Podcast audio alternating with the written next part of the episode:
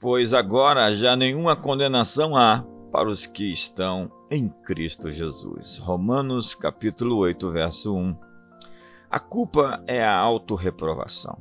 É o boicote contra si mesmo. Ela é uma voz difícil de calar, uma voz demandante, queixosa, um eco constante exigindo justiça. A culpa escolhe a punição. Muitas doenças autoimunes são provocadas pela culpa não purgada.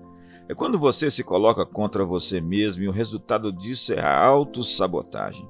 Você acredita que tem que pagar uma conta, uma dívida? É quando você vive com uma sentença sobre a sua cabeça. A culpa nasceu no Éden. Adão disse: Eu estava nu e tive medo. Hoje ainda há quem fique atrás das árvores, se escondendo, se esquivando, colocando a culpa nos outros. Adão disse: Foi a mulher que o Senhor me deu. Eva disse: Foi a serpente. A serpente olhou para um lado, para o outro e não viu mais ninguém. Então não pôde transferir sua culpa. Atualmente existe muita gente jogando em outros a máscara de crápula, depositando em outros toda a culpa dos seus desacertos, das suas infelicidades. Elas têm uma mentalidade de vítima. É a lei de Jones. O homem capaz de sorrir quando as coisas vão mal já pensou em quem jogará a culpa.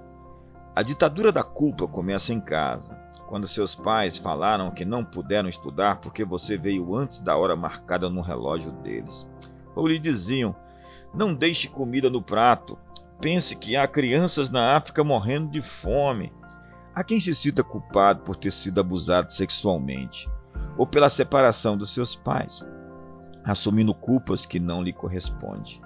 Muitas vezes nós nos castigamos e nos sentimos mal por poder desfrutar de tudo o que está ao nosso alcance e que foi conquistado pela graça de Deus. Sentimos culpa de sermos felizes. Mas a fome no mundo não vai acabar pela sua autopunição. De fato, viver, gozar e desfrutar são direitos de todos nós seres humanos. Não renuncie ao direito de ser você mesmo. Se você errou, peça perdão.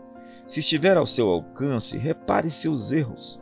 Acredite na graça de Deus e entenda que você só é responsável pelas suas decisões e não pelas alheias. Procure um amigo e confesse suas culpas para ser sarado. Só o fato de verbalizar o que está dentro de você fará com que você entenda melhor o que está passando e lhe permita administrar seus sentimentos. Finalmente, Lembre-se que Cristo se tornou culpado pelos seus pecados e pagou o preço da sua redenção.